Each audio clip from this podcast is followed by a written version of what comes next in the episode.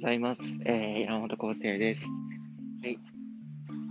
まあ、えー、今日はですね、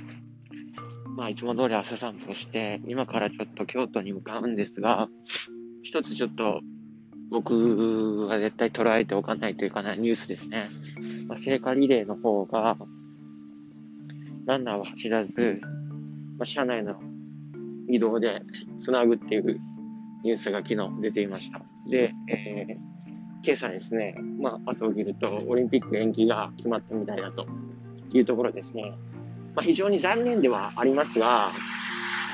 まあ、この状況からしたら仕方ないって言ったら、まあ仕方ないって結構魔法の言葉なんで、言っても仕方ないんですから、いかにも切り替えるしかないですよね。はい。で、もしこの状況で、まあ、考えられるのがありますよね。オリンピックの聖火リレーも、え、ー、と、まあ、延期されるっていうことですね。僕が走る可能性が出てくるには、今のメンバープラスオリンピックの聖火リレーがそのまま延期されるっていうのじゃないと僕がもう走れるパターンはないというところで、もう一つありますね。また延期になって、リレーも延期になって、また選ばれるっていうパターンになりますけど、まあ仕方ないと。で、この状況を大事なのが、最悪だとか、ドンマイとか、まあ、もちろんそうなんですけど、切り替えるしかない。でどうや、どのようにしたら、この状況が最高になるかっていうのを考える必要があるということですね。で、僕が3本の中に考えていたのが、この状況がもし長引くで僕が選ばれ続けると、聖火リラリレーを走る人の期間が長くなるわけですよね。これって別にその大したことではないと思うんですけど、またちょっとですね、なんかそこまでに、聖火リレーまでにどんな自分だで走りたいか、どんな自分を成し遂げてそこに立ってリレーをつなぎたいかっていうことがまた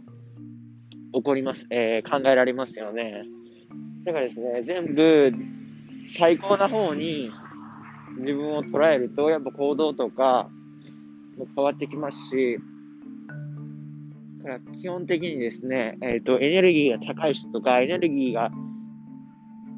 いいエネルギーが来る人っていうのは、基本的に悪いエネルギーも受けているんですけど、その切り替えが圧倒的に早いっ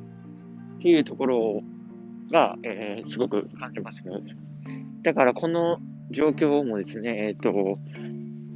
まあ悪いエネルギーなのでしょうけど、すごいいいエネルギーにいかにそのリズム転換する速さを持てるか、で、ついにつなげれるかっていうところなんですよね。だから僕がいつも意識してるのは、どのようにしたら最高かなっていうことを常に考える。どのようにしたらまた相手の予測を超えれるかなとか、